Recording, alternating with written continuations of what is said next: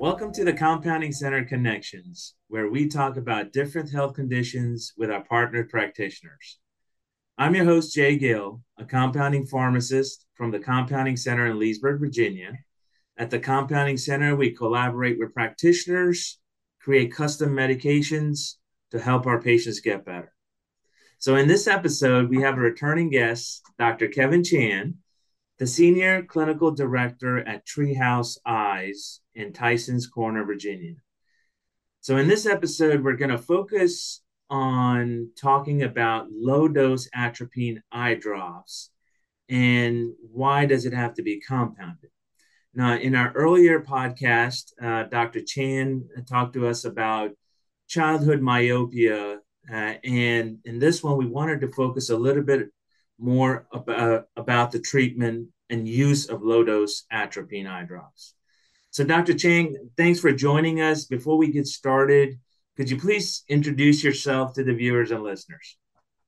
Sure. Thanks, Doctor Gill, for having me on this podcast. Uh, my name is Doctor Kevin Chan. I am the Senior Clinical Director at Treehouse Eyes in Tyson's Corner, Virginia. So for those who are not familiar with Treehouse Eyes, we are the um, Uh, myopia-dedicated clinic, which only exclusively provide um, myopia management service for young kids. So we only serve pediatric population. And uh, essentially, myopia occurs, essentially it's a, um, also known as nearsightedness, and occurs when patient's eyeball become too long. They're elongating um, more than they should. So therefore, they will experience the symptoms of blurry vision. So the way we treat them uh, is by using different treatment modality, including something called orthokeratology lenses, which is a type of rigid contact lenses, whereby uh, we can correct the vision during nighttime so that they, they can uh, sleep with the lenses. By the time they wake up in the morning, vision will be well corrected. The second type of modality is the soft multifocal contact lenses for um, daytime use. And then a third, but not least, is the topical atropine medication, which is the primary interest of the podcast today. So everyone, uh, the information discussed today is for informational purposes only, not for diagnosis. And so let's get started. Uh, Doctor Chan, j- uh, just take a few minutes and talk to us about what is myopia, what is happening to the eye, and perhaps some common symptoms that a parent should look out for before we dive into uh, low-dose atropine eye drops. Sure. So as I alluded earlier, myopia is a medical eye condition, also known as nearsightedness. So it occurs when our eyeball becomes too long or elongating to what we, uh, um, it exceeded to what is a typical expected level. So typically children, especially children, would experience a lot of symptoms associated with myopia, including blurry vision without correction, or they may have a habit of rubbing the eyes, or squinting in school, not able to see well, having a lot of um, eye strain, or even headache after school.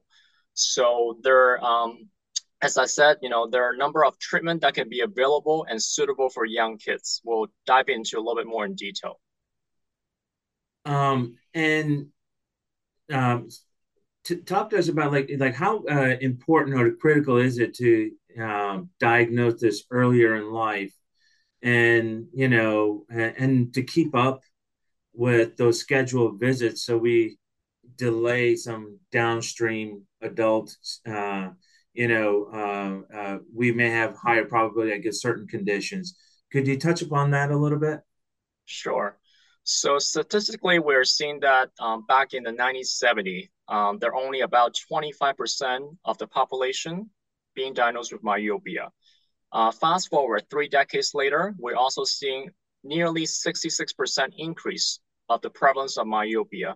So these days we are seeing, you know, tons of kids having myopia, and it's also projected to uh, rise to a different level. By the year of twenty fifty, nearly half of the global population will become myopic. So essentially one out of two kids would have need to have glasses or having some sort of visual uh, uh, impairment.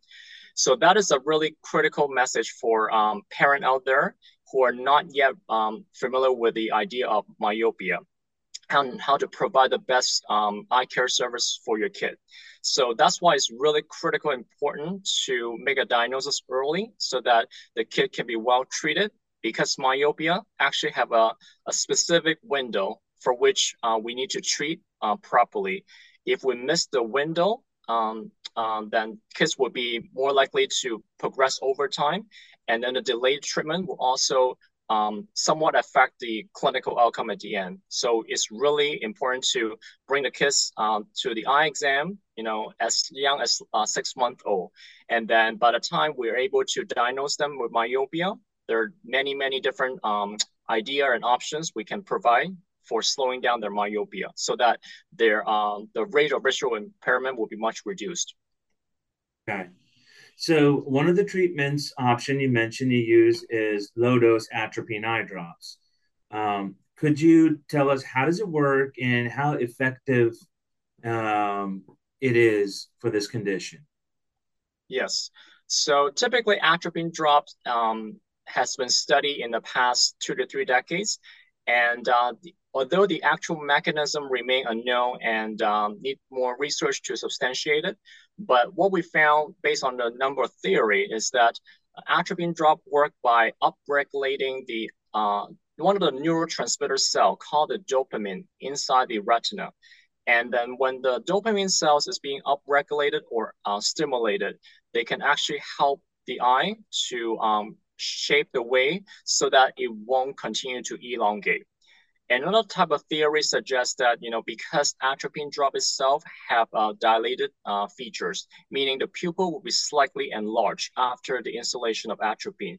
So some theories suggest that by using a uh, dilating drop, um, it will actually help uh, uh, the light enters the eye much easier, and that sort of um, Uh, light entering will actually help stimulate the eye in a different fashion so that your eye will be less likely to um, progress over time.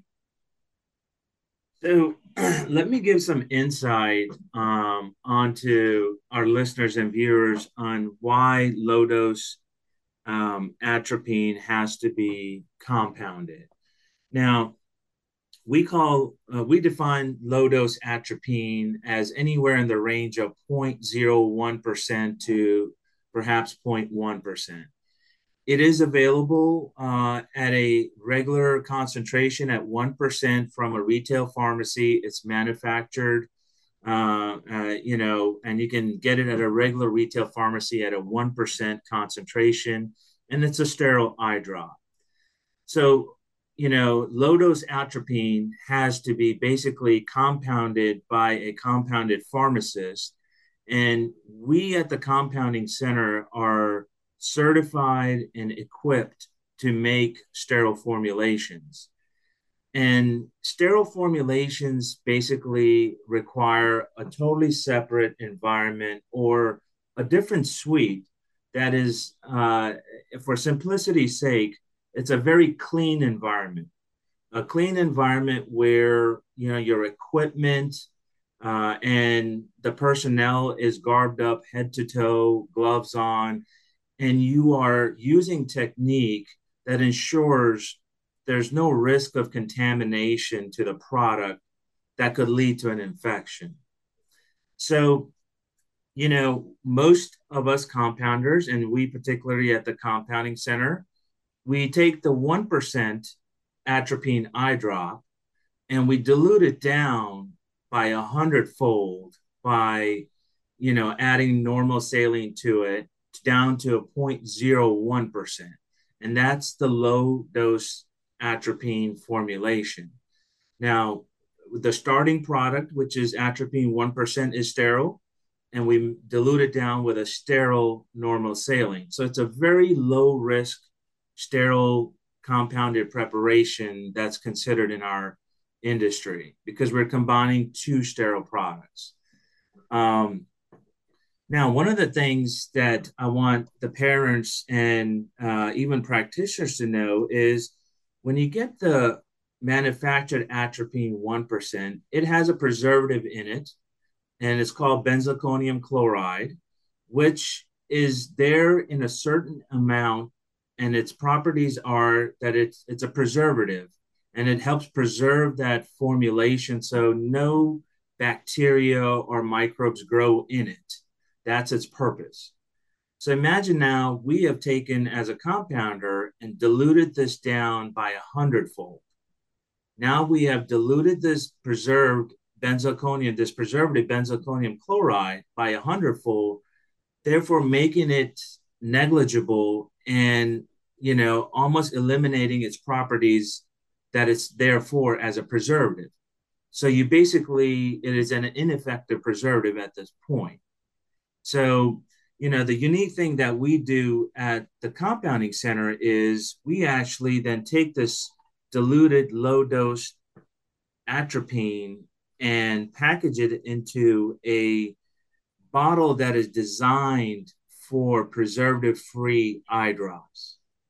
And this particular bottle is, I'm sure you're used to seeing this, Doctor Chan, but it might look different to some, uh, you know, to others, because we're most more used to seeing bottles like this, you know, uh, when we buy things off the shelf.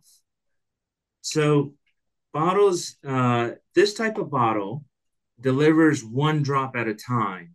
So it's a, what they call a closed container. So when you squeeze out one drop, it does not allow any air to go back into and, you know, into the product itself.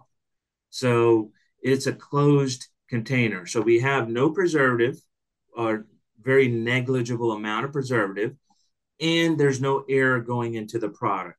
So the probability of this product remaining sterile is much better than something that is packaged in this type of a bottle, which is open. So once you open it, the product is not sterile anymore. And the parent might be using this for up to three months, perhaps, uh, the product that's in it. So, you know, the reason it has to be compounded and packaged in an appropriate bottle is very important here, and recognizing that it's practically preservative free. Um, so that's one of the things that I, uh, we get a lot of questions on is, you know, why does it need to be compounded? And uh, the other one is me ensuring or giving the confidence as you, the practitioner who is prescribing this uh, medication, me, the pharmacist, making sure this product remains sterile throughout its use by using an appropriate container. And obviously the confidence of the parent, because it's kids' eyes that we're talking about here. So um, one of the other things, before I forget, I want to touch upon is we've had our product tested. Uh, in fact, we've had this particular bottle tested that it does not leak any air into it. We've had the product tested that it remains sterile in an unopened bottle for up to one hundred eighty days. We've also had the product tested that the product is potent for one hundred eighty days. And the way we dispense it at the pharmacy is we literally dispense three different bottles to the parent. So each bottle is to be opened and used for up to twenty-eight days. And the parent, once they open it, it's stored at room temperature. But once they open it, we want to take an extra level of uh, safety. And we usually ask them to, you know, keep it in the refrigerator, but does not have to be stored in the refrigerator. And lastly, you know, when when we are when we don't know where the product, once it's dispensed from the pharmacy, is going to be stored, whether, you know, the parent is traveling with the kids or it's stored in a bathroom, these are environments that we can't control. And, you know, it makes you wonder, why would we dispense it in a bottle that's open, you know, uh, in an open container? So that is something that I wanted to share with our listeners uh, and viewers about. And I'll make sure I will put, especially for our uh, viewers, um, our listeners, I mean, in the show notes, you know, the, uh, the uh, picture of this unit dose bottle. Um, I know uh, uh, you had a question regarding that you get quite often about using multiple drops or a concentrated drop. Uh, uh, and Uh, did you want to go ahead and uh, what's that? Uh, you know, go ahead and ask that. Sure, Doctor Gill. So um, I encounter a lot of questions, especially this. This is a top number one question from both practitioner and also parent. They were wondering, you know, if there's any differences in terms of the clinical efficacy between, especially for atropine drug when they're in low dose concentration.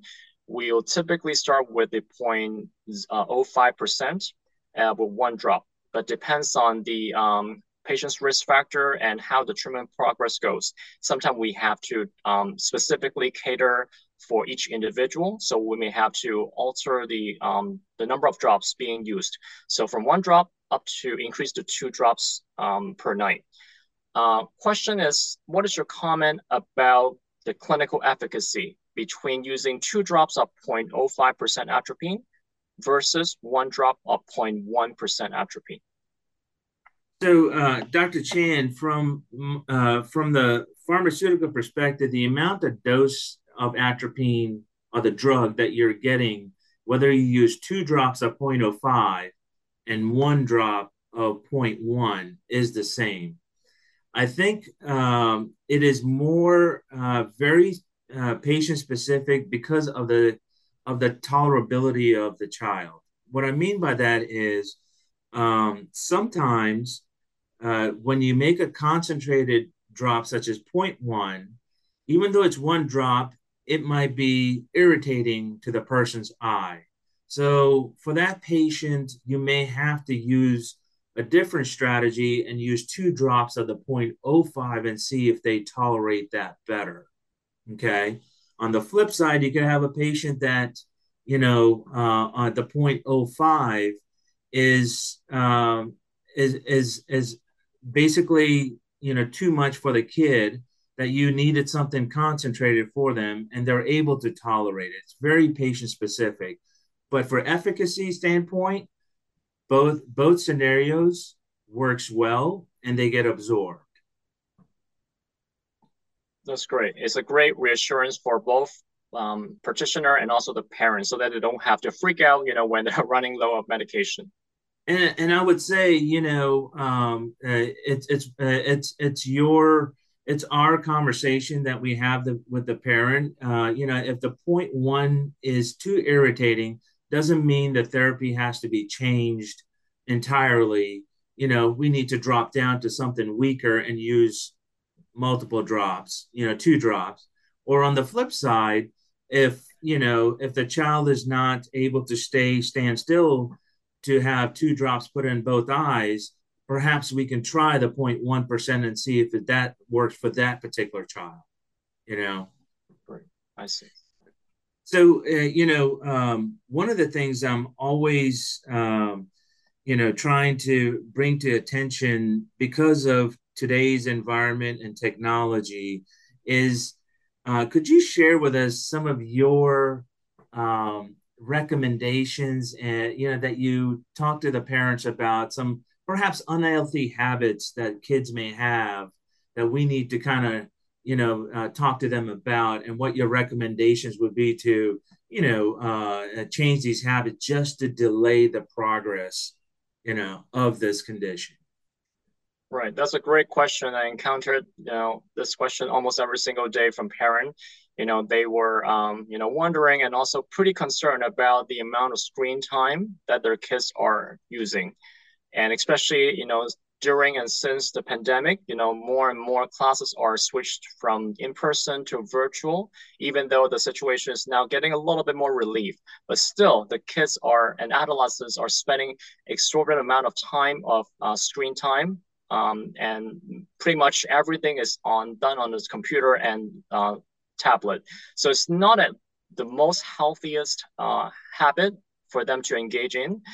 So I strongly recommend parents to bring their kids outside at least ninety minutes a day, uh, if possible, so that it, it would help them uh, have a lot more outdoor exposure. The reason is some study have found that sunlight and natural outdoor exposure can actually help mitigate the progression of myopia. So kids are less likely to grow uh, as fast as someone who are in indoor. Number of study, you know, uh, done in different continent between, like, for example, Singapore and Australia. The kids um, that are grow up, growing up in um, Australia are actually less likely or less prone to the progression of myopia, mainly because their classroom and outdoor time are much more um, um, uh, flexible than, you know, those kids are being uh, studied in, in the, uh, Singapore.